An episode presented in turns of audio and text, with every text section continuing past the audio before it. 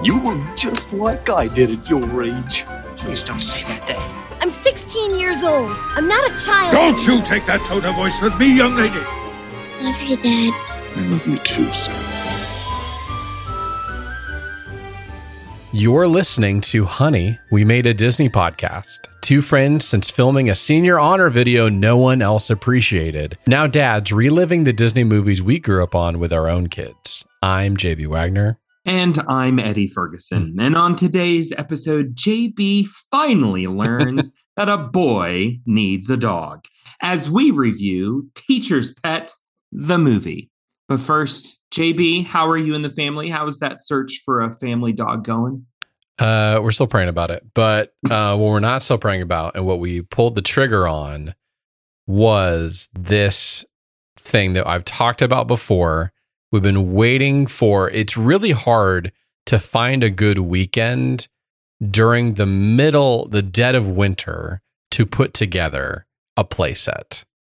it's even in the South. It is very difficult to find a weekend where uh, nobody is sick, including ourselves. Uh, Yeah. It is not raining or precipitating. It is not 20 degrees out. Um, it's a weekend, of course.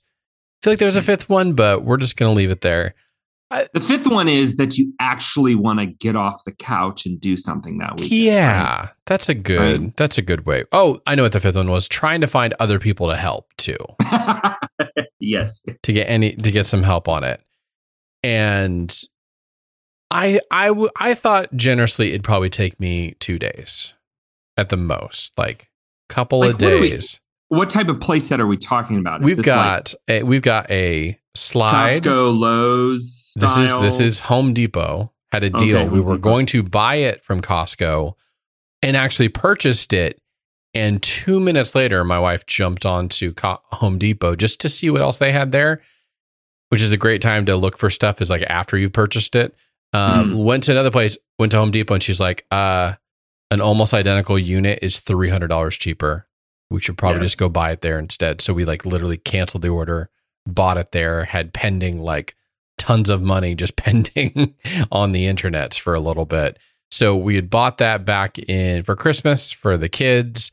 Um, and we literally just kind of gave them an, a, a, a picture of it to start. Like, we opened up that here's a picture of you most your, your entire Christmas. Uh, then it finally showed up when we got when we got home from, or no, we got it right before we went on our trip to Texas, and uh, just left it in the garage until finally, like two months, three months later, we're finally putting it together.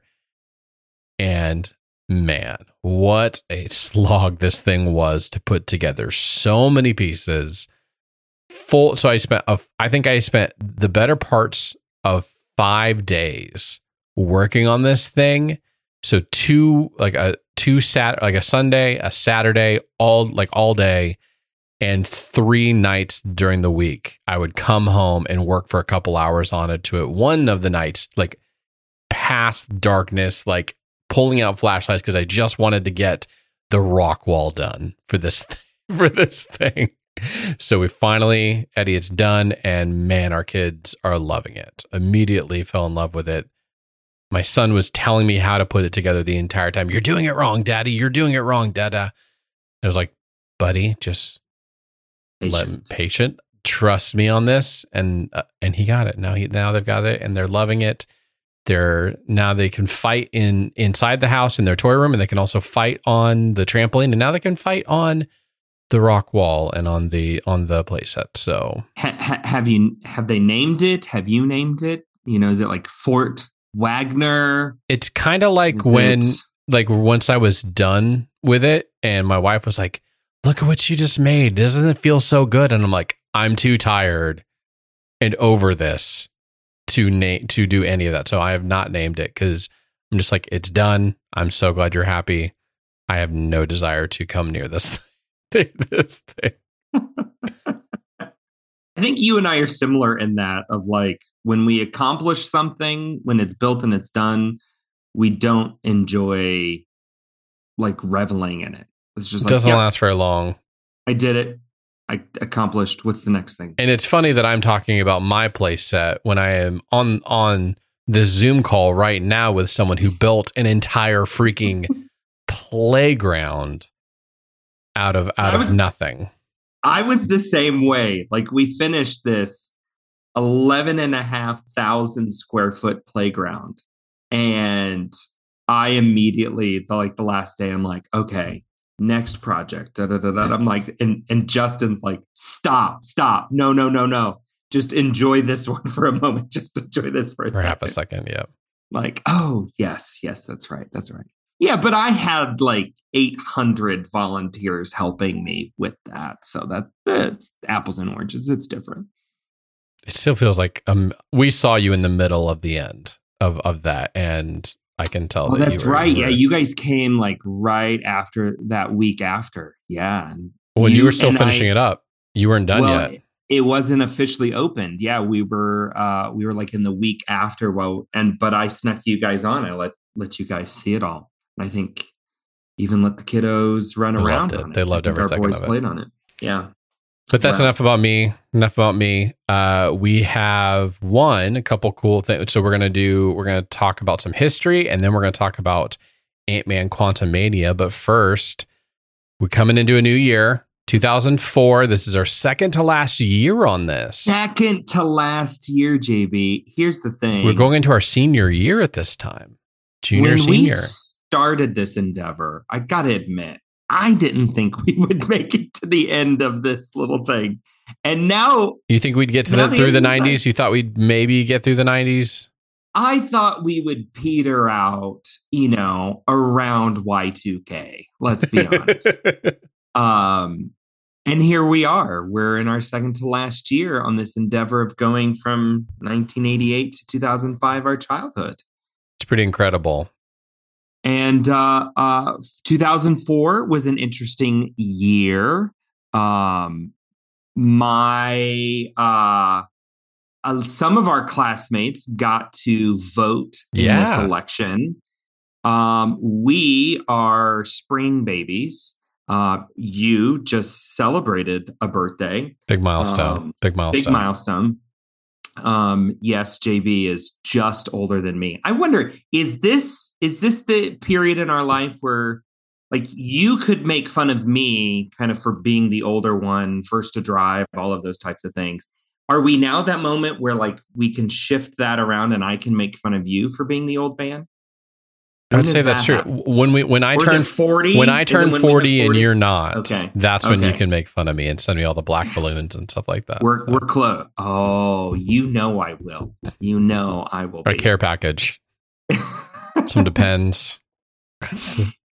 you you will appreciate at the end of the day uh, on your birthday my mom texts me to remind me that it's your birthday and to make sure that i had texted you and i was like yes yes mom i remember. yes yes i texted them oh good good Good. don't forget uh thank you mom um so yes we missed voting in this election but this was uh for president bush's second term and I and I have to pause here and and just give a little political commentary, if I may.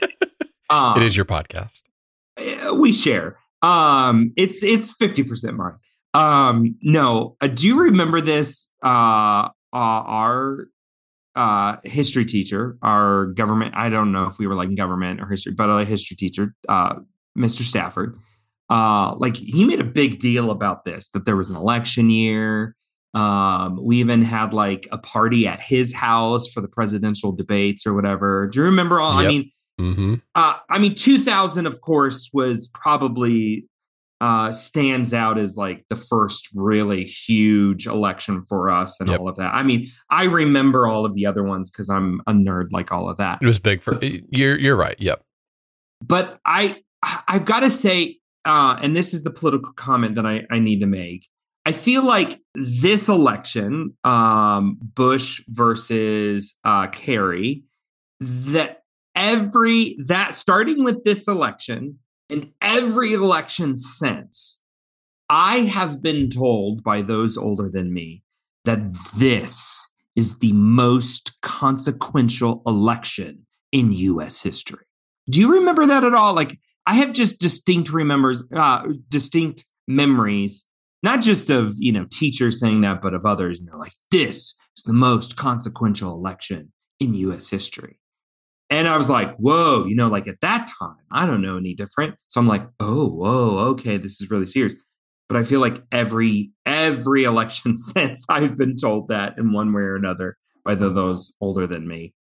I don't know if you remember any of that. I yeah, I mean, humorous. I mean, they all are every single one of them now. Like that, right. like because it's just it's just you got to ramp up. You got to ramp up the intensity to get get people interested even though it's election and everybody is interested. So I don't know why you have to right do that. But anywho, hyperbole. my my little comments aside, yeah, me being the one critiquing uh, being superfluous is is quite humorous. um, Ronald Reagan dies uh, there in that summer of 2004. Uh, I remember that. I was standing in the middle of Walmart and like there was like a TV there, and it was like breaking news uh, that Ronald Reagan had passed away. Um, that happened there in 2004. We also learned, uh, or they found no proof. Still may say that it did exist. We don't know. um, that there were no weapons of mass destruction in Iraq. The it's okay, smoking Eddie. gun per se was not found. It's okay because mission accomplished. yes, that was the year previous. Um, and then I love that you included this, and it and it took me a second. I actually had to like go back and reread a few things to like, did I do I remember this correctly? Uh, just to make sure that I did. Uh, the the Rathergate um, and you put it, Rathergate legitimizes blogs. Um, for those of you who don't remember this, two months before the presidential election, Dan Rather, then the anchor of CBS Evening News, does a report on 60 Minutes, uh, claiming that he has documentation that uh, proves that uh, then President Bush um, didn't serve or uh, what he had represented about his military service was false and like all these wild accusations against president bush uh, about his military service. Um, and all of those documents went out on the blogosphere which was not big at or not legitimized at that time. And it was actually the blogosphere that proved that the documents that Dan Rather had shown on national TV were falsified documents, not true. Uh, and they had clearly documented it all out. This resulted in Dan Rather um, being banned from like all journalism pretty much. Um, he loses his position he has to come out and say, like, okay, yeah, we didn't we didn't verify those documents in the ways that we typically do da da da da da, da. and it comes to find out that yeah it was all it was all a ruse um, just months before the election. He tanked his career. He was like the number one or one of the top two him and tom brokaw. Oh, yeah top. And he just lost all credibility instantly. And that's why i said like legitimizes blogs because they were like oh these are funny. What's a web weblog like we were still trying to call them weblogs and all of a sudden it was like, oh, these blogs proved you were wrong, and you were it was all a ruse, and then you they took they took down one of the number one journalists in America at that time, especially on TV personalities, which was like the number one thing that showed you're trustworthy, and now we all know that it's all BS. So oh, all of it. I need to look it up, but um, I want to say that this is around the time like the Drudge Report yep. becomes a really legitimate um I'm, I have to look this up. Like, when did the Drudge Report actually start? Well, no, the Drudge Report was 1995, um, was when it was launched. But that being said, like, it was this election that I remember the Drudge Report, like, being referenced, like, on national news and and all of those things. Like, it actually became a, yeah, all of those things rose to the level of national conversation. This one was blogs. The next one was social media. This is true. So, pivoting to sports during this time, we had the Summer Olympics in Athens, Greece. Time Uh, also, the Boston Red Sox win, w- won their first World Series since 1918. I watched their series with the versus the Yankees down zero three to nothing, and came back and won the series. It was incredible that that was the way that they came back, beating their nemesis down down three zero uh, after not winning a World Series since 1918. This is crazy that they they beat the curse and everything. You know what I think of when you when you mention this? My favorite, I, I want to say favorite. I don't know, maybe second favorite uh Aaron Sorkin movie. You know what I'm referencing? It's on my my the tip of my tongue, but I can't remember it. Moneyball. I I Oh, never mind. Yeah, I, I was thinking of something else, but yes, I hate baseball. Baseball is my least favorite sport. That is not hidden. in but you have a jersey. You have a Dodgers jersey. I do right here, right above my head here. I have my own Dodgers jersey. that you Um, do not fully appreciate. I've worn it once. It's hanging on the wall though. It's it's presented. Um uh Moneyball cuz right it was like the Moneyball system that the Red Sox ended up utilizing to then go on and win the World Series. They tried to um, buy Great the buy the general manager of uh, Oakland A's. Oakland A's, and he turned down the Red Sox, and then the next guy was the one that took him to the World Series using the same system. Yep, you are correct, Eddie. Staying in the Boston sports area, Patriots, boo, won the Super Bowl. And this was the infamous Janet Jackson halftime show, which then led to us having to see old rock bands for about a decade do the halftime show of just old guys past their prime. to which I'm not complaining about. I enjoyed the old rock bands. personally.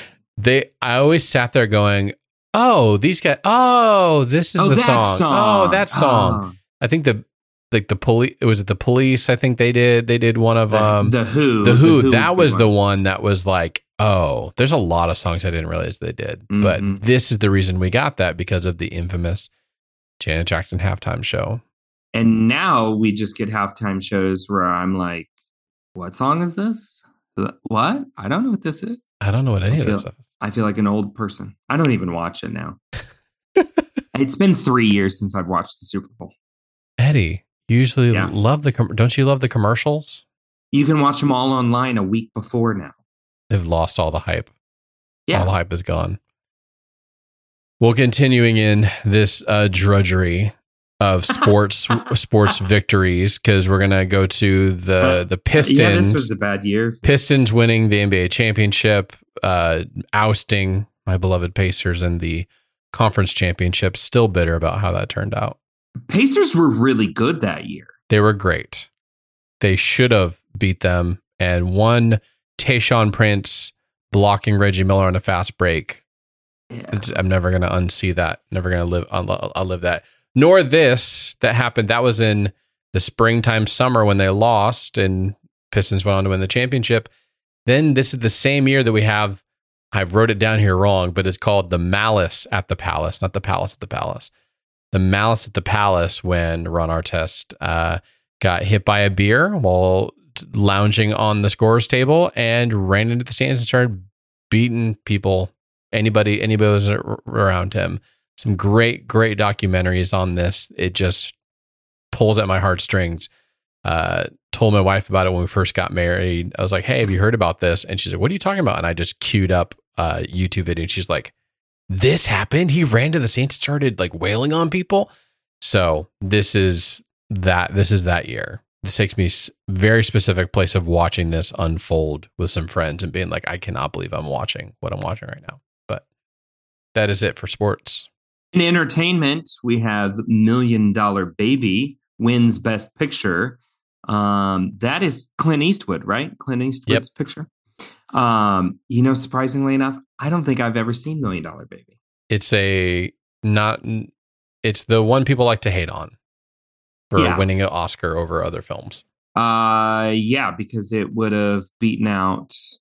Yeah, um, um, I'm blank. Uh, well, Two Towers, I think, was up that year. but they were always going to wait to the last one Yeah, I know, but still. Um, Shrek 2 was the highest grossing film of that year. Mhm. Really? Yep. That's a shocker to me. Um, number one song was Yeah by Usher and Lil Jon Ludacris. Yeah. You can't just say yeah. You go yeah. and then this is the year that we get the finales of the hit sitcoms from the 90s. Let's just call it what it is. Uh, Friends and Frasier. I would have thought Were that you- Frasier would have ended earlier, but Earlier, yeah. But evidently it just kept going. It's about to get a reboot. It's coming back out. Uh, Paramount Plus picked it up for a um, uh, a reboot. On Nobody's asking for this, Eddie. Nobody. Everybody, everybody needs things like this. Um, I am not a fan of either. You're not a fan know- of Friends? I know Sarah is a big fan of it. She's what I mean, like anytime I'm not around for something and like I come home, she's sitting on the couch watching Friends. It's Wow. it's great. I love it. I just I for whatever reason have never connected with the characters and like gotten into it. I don't know. We can talk about. We can offline this. We can. I know. I, I feel like I should. Like I, all, everybody that I love dearly in my life, you included, loves this show. We spent many months like individually buying on Amazon the seasons as they would go on sale, and we would buy a season and build it up, and then we buy a season, and then they had a great Christmas sale and bought them all, and then they all went to HBO Max. so it was perfect time. It was perfect timing. I'm more of like a, I don't know, uh, a How I Met Your Mother. Yep. That's my sitcom, my guilty pleasure. If they hadn't have had the, the finale that my wife hated with all the burning passion in her heart and won't let me watch it in the house while she's there, The finale or the show in general now. I mean the f- the finale, the finale slash is awful. finale, and it just like it then retroactively corrupted the entire show for her, even though Oh, she can't love any of it other than little moments like sock stuff like that. yeah. Speaking of random stuff, uh, to end this, uh, last couple of things that happened this year. Uh, one of which was the Facebook launched. We got the Facebook launched launched that year. Uh, crazy. Next year's going to be 20 years since it launched. That's insane. Oh, so yeah, 20 years old. insane. I still remember when the Facebook came to my college and it Mhm. was a big de- it was a big deal after we've been there Mhm. like hey we're going to start getting this now and then it just Mm-hmm. became everywhere and i think even by the end of the by the end of the time of us leaving colleges started creating social media marketing degrees cuz it had already blown up so big Well, and I remember it was like Facebook for almost all of college was just college students. And then that is when it was like near the end or just after is when like old people were allowed on. old people You know what I mean? and then that's what's happened now it's just old and then it was like, mm, yeah, So we got the Facebook launch, uh, taking a nosedive for these last two. We got uh, the one of the largest earthquakes in history, especially over a forty year span, happened in the Indian Ocean. Just totally devastated a lot of that area. Um, it was a nine point three on the Richter scale, which is insane. Um, and then a cultural nine point three at that time in our history and in the culture at that time was Martha Stewart being convicted of insider trading. Eddie, I was he gonna goes to jail. and went to jail goes to for some time, and then came out, Was and then on house arrest. She came. And then she became friends with uh, Snoop Dogg. I don't know if that earned her some street cred. Some I don't know. some time in the slammer that that just like resonated for him. I don't know what happened, but then they went and be, became a, a beautiful partnership that is amazing. It's just a great it's a great melding of the minds and the I- cultures together. I do remember seeing all those pictures of her in the orange jumpsuit, and it was always like such an odd juxtaposition of like this. These two things don't go together. Two of these things are not like the other, but Yeah. anyways, so that is 2004. That is where we are at now today in our quest to watch all the con- all the Disney movies that we grew up with. And, and we have a ton of movie. Like these last two years are heavy loaded. I looked it up. Like there's eight movies in 2004, and there's 10 in 2005. Gonna take a while. Our fir- our first year, 1988, there was one. There's exactly one, and there was nothing in 1987, which would have been our first year. Yeah, that that's a good point. Like we wanted to start this in 87, the year of our birth, and uh, we couldn't because there was nothing. And now we're at this point where like Disney's cranking them out. Insane. The last 18 movies, but even before we get to that, Eddie, we have to talk about the movie that came out a couple weekends ago that we we got to go see. it. finally Eddie finally went and saw it. We finally went and saw Ant Man and the Wasp: Quantumania. Where do you want to start? Where do you want to begin as we kind of like delve into this? I know our listeners been dying to know what we thought of the movie. Let's begin at the end. I think that's a very good place to begin. The end or the post end? Um, let's let's the end as I am sitting in my seat. Do you want to know the first question I exclaim, ask myself, mutter out loud a little bit? Why did I watch? first question I asked. Why did I watch this film? No, my first question, my first question was, where's Michael Pena? How in the world can you have an Ant-Man movie and Michael Pena not be in it? That's so sad, right? It's such a miss. Everybody was missing him. Yeah.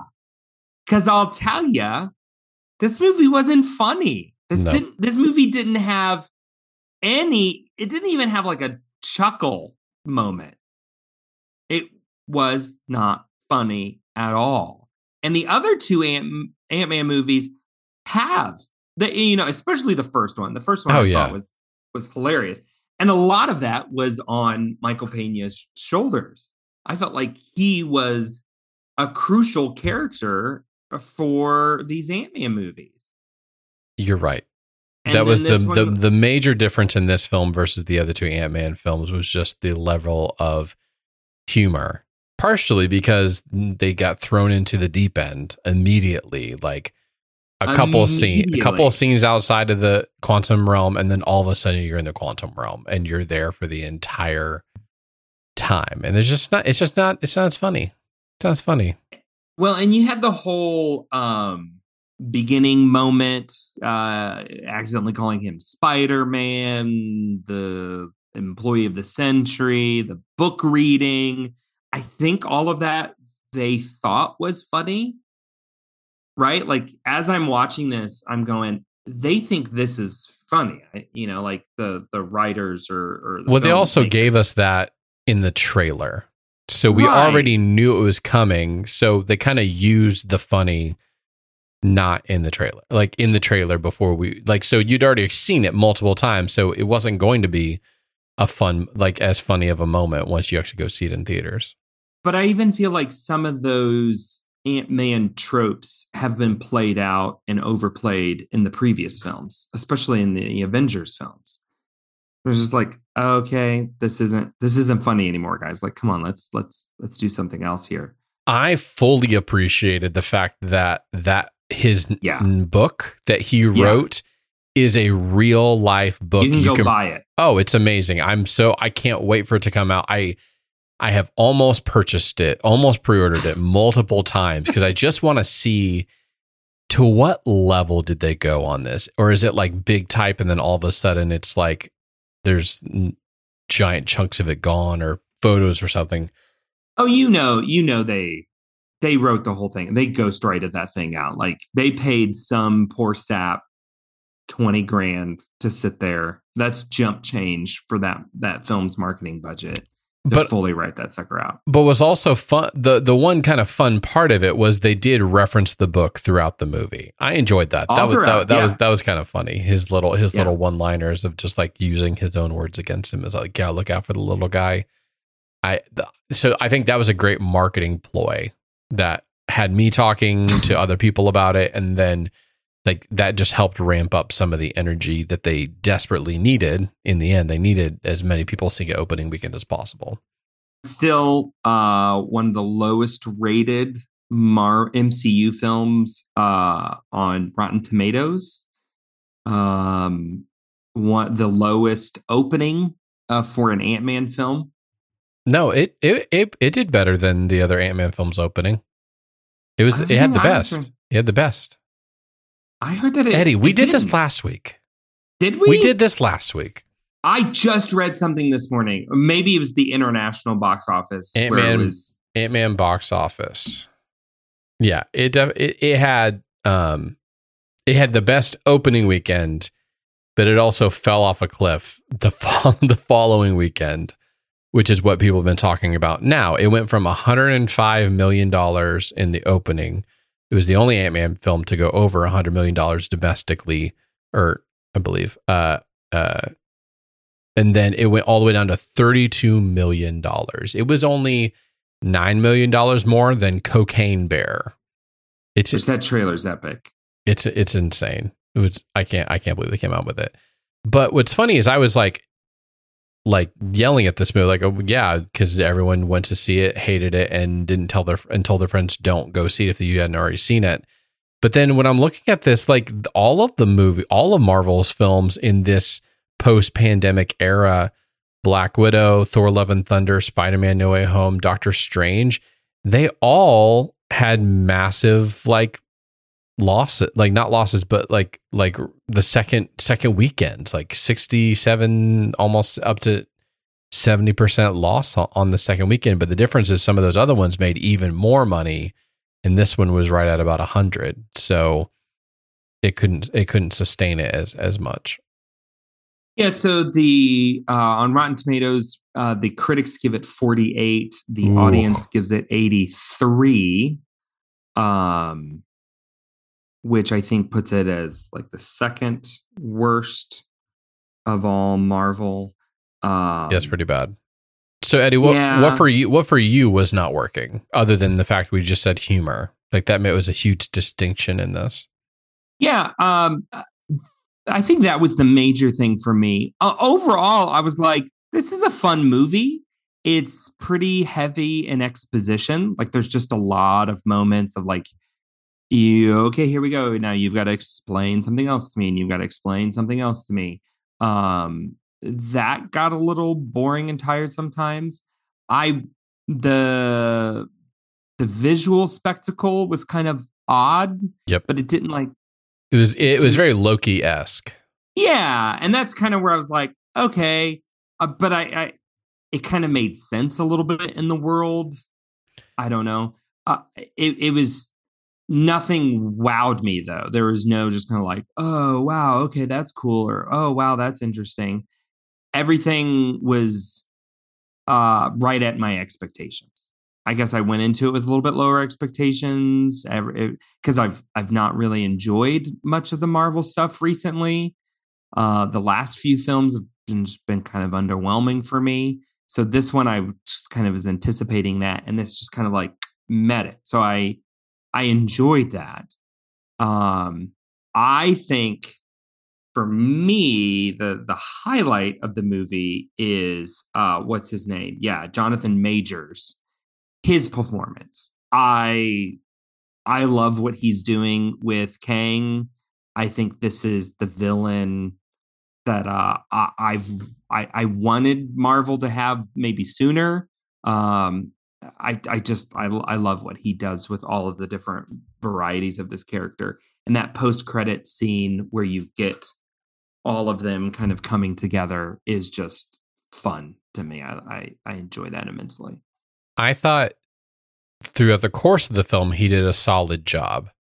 The end credit scene made it spe- like made it very unique and very and Mhm. turned it. It was probably the most interesting part of this film to me was when Yeah. you get to that end credit scene you go, "Oh, they don't have to battle one Kang, they have to battle all of them." All of them. And just that it that ex it, it definitely elevated the sense of dread like whereas obviously um Infinity War was all about one bad guy that who how are we going to stop this one bad guy who can't be stopped now it's like how do we fight all of these guys in this in the quantum in the um, multiverse so I think that's where it kind of went even farther. I thought I was I was fine with his performance throughout this thing. I wasn't like wowed or or in it like anything like that. He obviously was super powerful, but I wasn't um like I thought it was good that the end credit scene even changed it completely and made it uh, something else and else completely. Um here's a question Eddie and spoilers all around for this film for all all that we're talking about. Do you think that he's actually gone like the they allude to in that end credit scene? The Kang that Kang was, the Conqueror that that that was put into the um um I mean they seem to say I mean it. they uh, confirm that even the other Kangs um I don't know I That- tend that's kind of I that's tend- kind of the the thing that is so hard with all of this now is that you don't feel um there's no risk. There's no you know there's nothing. You're like oh he died. Nah they'll probably just bring him back. You know like even if he did or he didn't like those things now just seem so frivolous. So this There's no this brings me to stakes. this. Yes, this brings me to my favorite quote. I can't remember who said it. It was another reviewer out there, but he his quote was, "When nothing feels real, why should you care?" It's also why I love the original Black Panther movie because they literally stripped them of their powers, him Yeah. of Black Panther of his powers, and he's exposed, and he could be killed at any moment, thrown off, thrown off the the ledge, whatever that's what brought the stakes so high was by like making his humanity an even greater part of this. well and Nothing even felt what i i enjoyed about the first ant-man movie you know that there there nothing felt too extraordinary about scott lang the story was a very simple heist movie which i really enjoyed again michael pena gives like his sequence where he retells um that series of events you know when i'm talking about that scene there in the middle of the film like yeah. that was just like mind it was so simple but grounded um it's funny i just watched a youtube video today about why um the mission impossible series it just continues to get better even though we're just like churning out more and more and one of the reasons they talked about it is, and they showed all these these sequences where Ethan Hunt, Tom Cruise's character, is they show his humanity. Like he fails multiple times. He he barely just makes the the mission possible. You know, like you see him like try and climb on the helicopter and he slips and he falls. Like you, and and we're to this point, and I felt this so much in this movie where it's just like it was so big, it was so unreal. It just felt like I was watching Saturday morning cartoons. Yep. And even the characters that they meet along the way don't feel like they're a part of a world. It feels like it's a bunch of travelers just lost in this space. And you've got like a lady who looks like, oh, she's from a, Native American tribe, kind of a, it's supposed to be, but she's the only one of her group that's that's there. Then you got like it's almost felt like, oh, what if we had a blob guy, and what if we had a guy who shot lasers out of his eye, and what if we had a guy who could read minds, and but he hates it, and he's kind of mad that he can he can hear all this stuff. which And it- is such a waste. I love um, that actor, William Jackson Harper. He's from The Good Place. Mhm. He's a fantastic actor. I was like, oh, he's in this. This will be. And it was a waste. It was like, this is an awful character. I don't didn't like this character. Even Bill Murray in this. He's like in there for Throwaway. it's a throwaway character. And I'm like, really? You you paid to get Bill Murray in a Marvel movie, and that's what you did with him? It- yeah, it was just overall nothing. Nothing was cohesive in this. At least when Yeah. you're in like Star Wars and you've got all these worlds and characters, you've got like groups of the people where like, oh, I can see this this clan over here and these this tribe over here and the, these group of people from this other world. This just felt like random, like just people just, hey, what would be kind of cool if we made this? And we just drew him and then it then became a character. And I'm sure a lot of these people are based off of actual characters, but it felt like they were just one offs all thrown in a stew. and not cohesive and there wasn't like a reason for each of these people to be here to want to really care about them and that's why I led with that that quote like when nothing feels real why should I care and another thing that didn't feel real was the fact that Cassie Lang somehow is a quantum genius and can suddenly after a couple years of studying this stuff not that she's a pym like and like there could be some sort of well she's a pym daughter so that's that's why she could be this genius. No she's scott lang's daughter and he's not like a genius. He's smart and he's cunning and creative but he's not gonna have a genius child that It- like suddenly it- can it communicate with the quantum. Yeah It didn't feel earned. Did- it was a that very, didn't feel earned and they also and there no chemistry between them either like not it wasn't like thor love and thunder bad it was just like eh you had better you had more chemistry with the eight year old than you do Well, did we have girl. we? When was the last time we've seen teenage version of of Cassie? Would that have been Endgame? Yeah. and nobody remembers that from Nope. Endgame. Like you remember everything else in Endgame. Like there's, it just well, that whole beginning was so rushed, right? It's just like boom, we're sucked into the quantum realm immediately, and it's so much is happening and going on.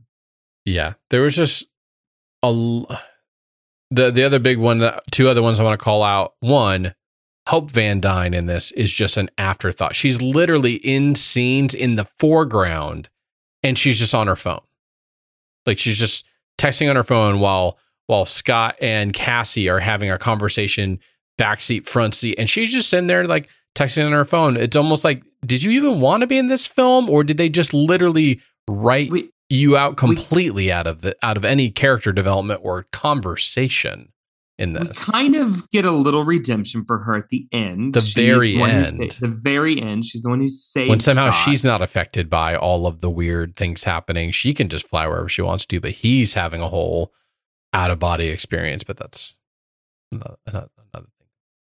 Well, uh, so yes, I totally agree with you. I felt like why why is she here?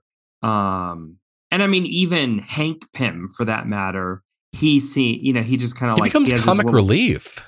Yeah, he's got the whole like ant ants at the end.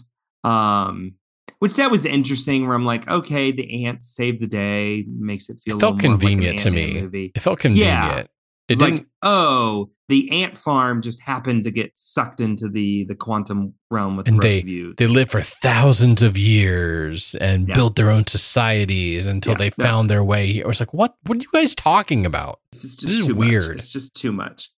Um, also at the very end where the I don't know what you would call like the portal out of the quantum realm back like collapses after the explosion, and you're like, oh, they're gonna get stuck back in the quantum realm. That was again or whatever. interesting. I'm like, that was whoa. an And it's interesting like- ending. It's like, oh, never mind. We can just open this portal right back. Whenever we want to. What? Huh? I thought like this whole movie was predicated on like it's really hard to get out of the quantum realm, and then it's just like, boop. Evidently, it's a one way door. Like on our side, on their side, it's hard to get out unless someone opens the door. But if you're on the other side, you can just boop boop boop boop. You do it turn it on, turn it off, turn it on, turn it off. Snip snap, snip snap. yeah. So much of this just felt um incoherent. It wasn't earned. Uh, but at the end of the day, it was like, eh, it was it was an interesting popcorn flick. Um, When I it- left, when I left the end of Loki, the first season, this is what I imagined. I was like, is this what you guys are gonna do? Like, Mm. is this where we're going? And they kind of did it. So I wasn't mad. I, I was more mad about Multiverse of Madness because of what they did to Scarlet Witch. I was I was upset about how they handled her in that. This I was just like, oh, are you guys gonna do this? Oh, it seems like they're gonna do this. They did this. they did it. Okay. Is this all green screen? Is this whole oh, movie? the entire freaking movie is. There's not a single volume shot in here. so it's all green. there was an element where I had this thought of like, uh, and I can't remember what they call it, but going, let's go back to sitcoms. right? There's the I mean, I can't remember what they call. They have a. It's like the um waiting for the the restaurant in Seinfeld or the Fly episode in Breaking Bad is the other really famous one, where the budget for the show is really tight. And so they write an episode where they only need one set and they just keep it all like right in this one little area. Like they create that constraint just just purely because they don't want to pay for like uh the multiple locations and Yeah. everything. There was an element with this where it was just like you you just didn't want to it just kind of felt a little like ah we'll just let all the post production guys build this whole thing out Fix Like, it in we'll just- post. we'll just film this all in green screen and yeah, they'll just paint it all out. And then what I read was they got behind and prioritized Black Panther and then had less time to focus on this. Uh, like several VF, VFX artists have like come out and said like, yeah, no, they told us to stop working on Ant Man and to finish up Black Panther, make sure that was really good. So we had much less time to work on Ant Man. Man, we've we've kind of hint, we've kind of talked about that out there, but pre in previous episodes about the whole fight kind of alongside with the visual effects and how they're Oh, they're not 'em. not Yeah. appreciating. Um, hundred hour work weeks are Ugh. like the norm. Yeah. And and you feel that with this, where it's just like this is no longer eh, yeah, like go back to your quote. This just isn't real. Like nothing feels What is real? Or yeah. Uh I, I think there was uh, some good some some decent acting performances here.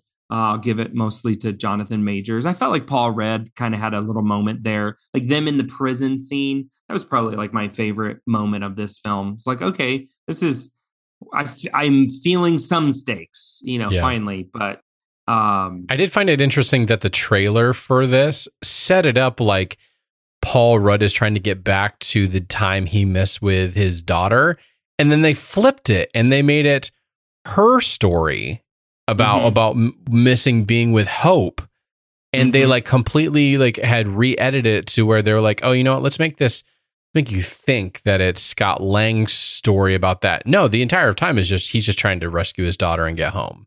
That that's he's got a very simple plot line to to this, but hers is a little bit more of a nuanced thing, and it's mostly her backstory. It's not even her current story, mhm. but But- talking of Janet, Janet, yes, I also that annoyed me the whole film of like she just like don't talk about it. I, We don't talk. I About don't it. talk about it. I'm like, what are you like an angsty 13 year old girl? like, You're it- a grown woman. felt- it, yeah, and it, it just it didn't. It felt odd the whole time, and I'm just why? what did she do? Did you tell them? No. You should Ah. tell them. You don't know who she really is. What aren't you telling us?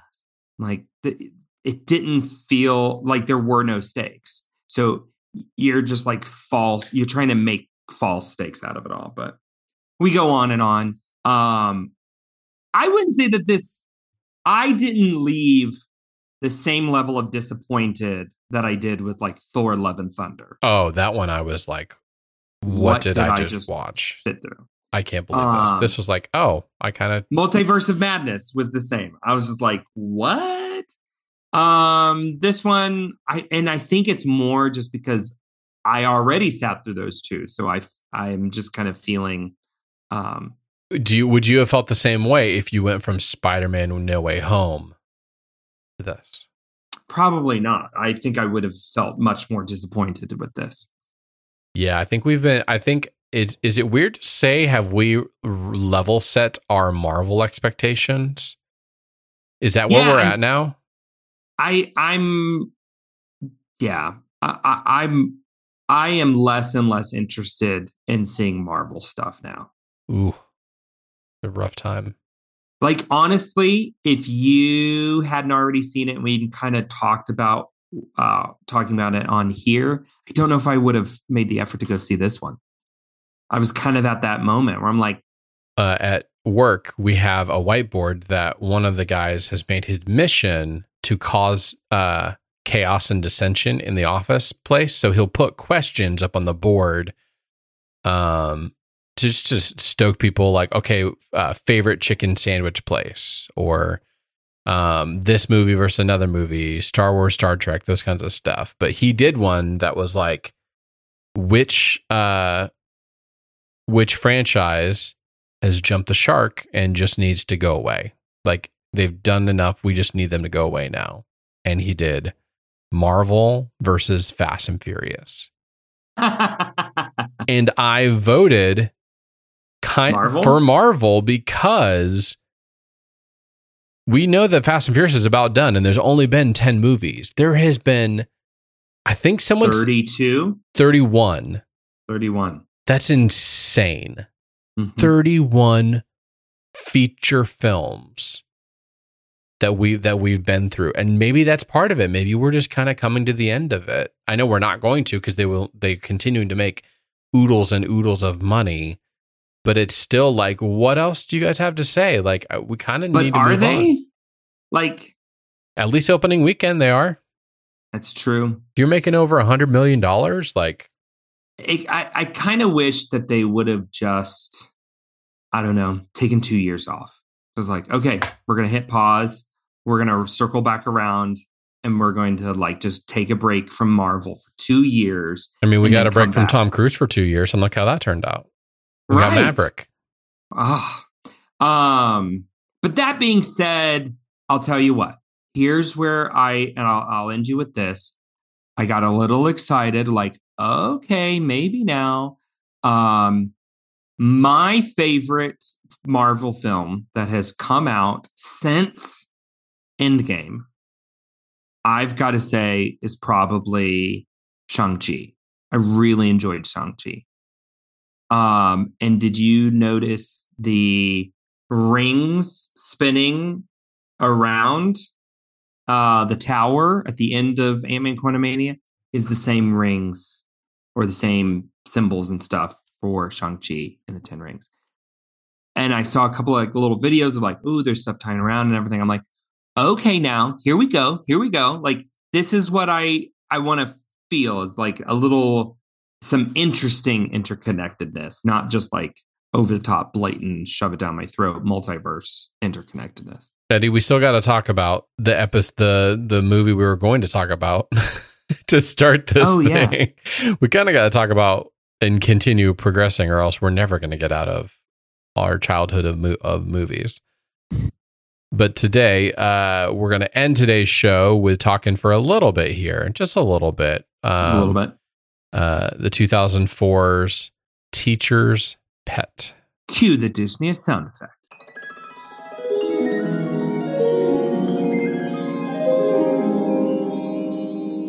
Okay, IMDb description for the animated film adaptation of the animated show Teacher's Pet. Spot Lane is a dog who can talk and read. Posing as a human, he sneaks into school with his master Leonard Fleming. Educational adventures ensue. This is this is the worst. This might this is it. When you have parentheses for the actors, And just the actor's last name. just the last I, it took me a second to figure out what am i saying? Oh Le- lane okay. Uh with his master leonard fleming which fleming who who even is that? Um, his only other claim to fame is that he was Max in a couple of like goofy shorts. i'm so underwhelmed. This is this is this is on my mount rushmore of worst imdb descriptions. Educational adventures ensue. They're not even in school for the majority of this this movie why are It's summer break?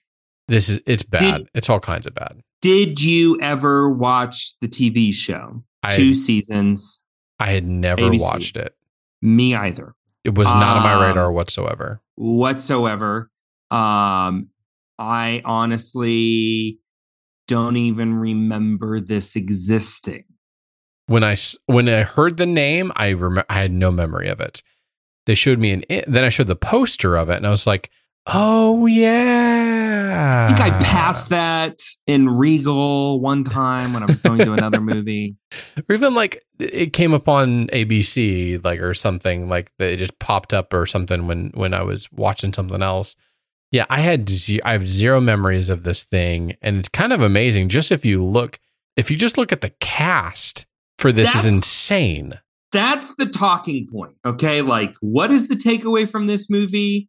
Not the plot, not like the art direction. It's how in the world do you get Nathan Lane?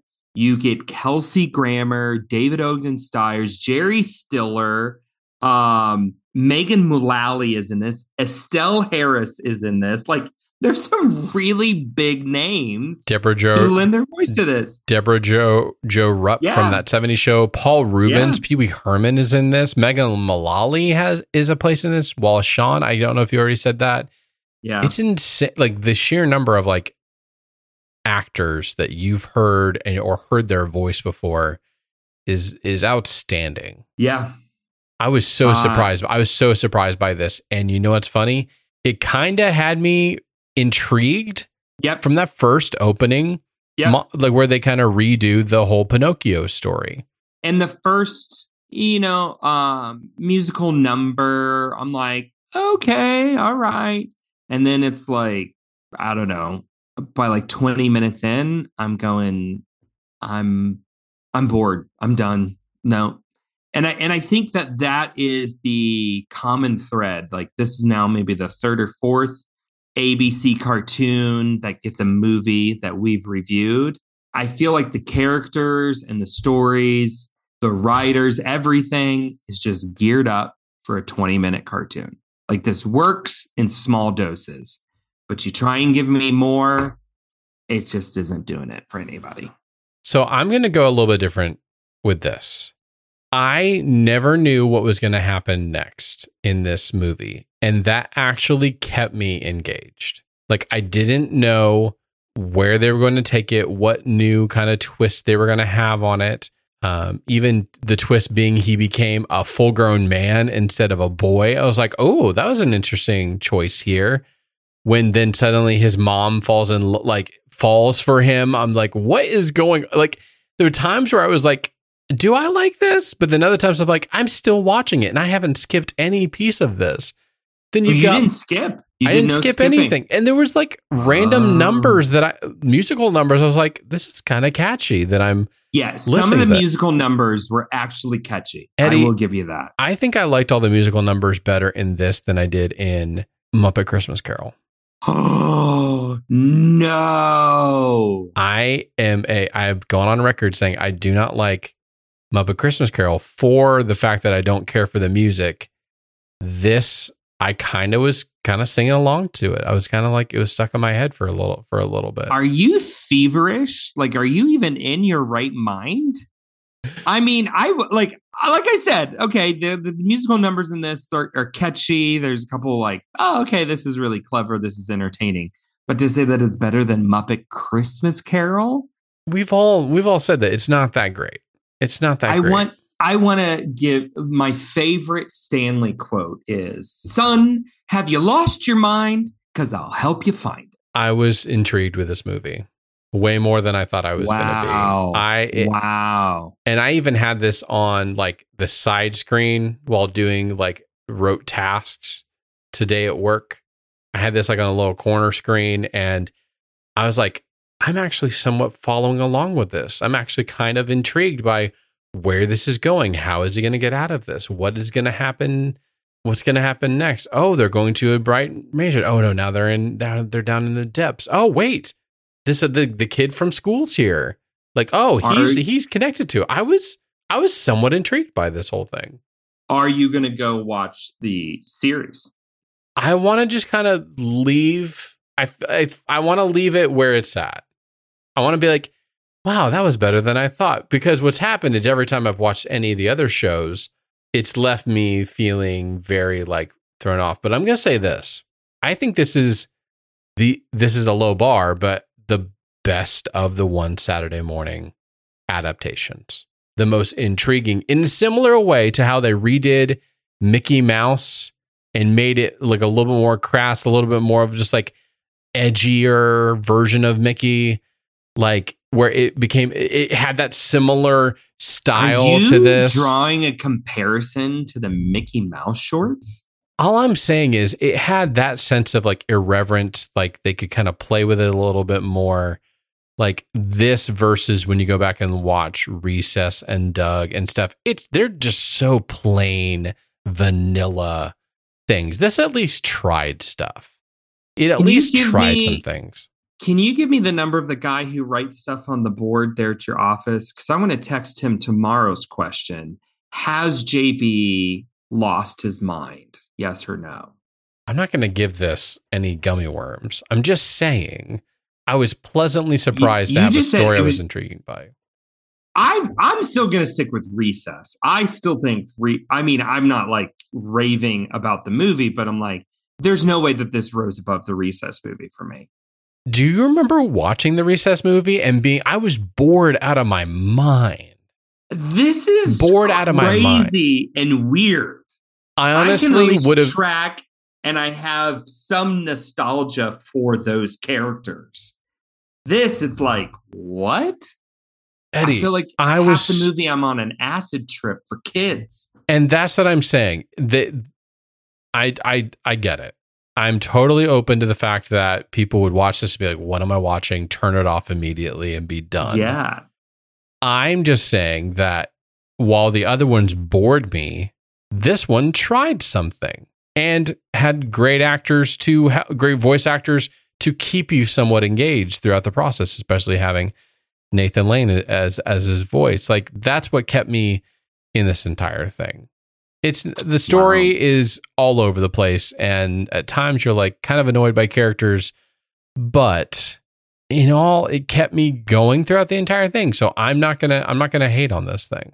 I don't know how much I'm how much how willing I am to jump directly back into it and keep going for another round or go back and watch the series. And I probably still would say I'd rather go watch old recess episodes than any of these um, movies, but I didn't hate it. Like I thought, I was expecting it to be horrendous, and it wasn't to me. I was expecting it to be horrendous, and it was horrendous for me.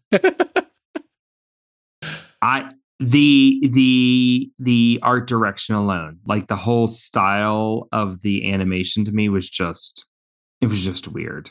It was like Lisa Frank puked This probably was the art after art eating board. too much ice That was probably the in- art board for this. and I like Elisa Frank, but this was just like, what is going on? Yeah, this was just it was it was too much for me. So you heard it here. I'm giving it a one. JB's giving it five gummy worms. He's clearly lost it and uh, is totally outside of it. But No, I'm gonna give it two. two, what? I'm gonna give it two. Wow! It did its. It did its. It did its job. wow. This is. I mean, this doesn't happen. Usually, I'm the one who Gushes over, things, especially scores. especially scores. I was going to say overrate something, but uh, here we are. The tables have turned. The shoe is on the other foot. I don't know what other metaphor to use there.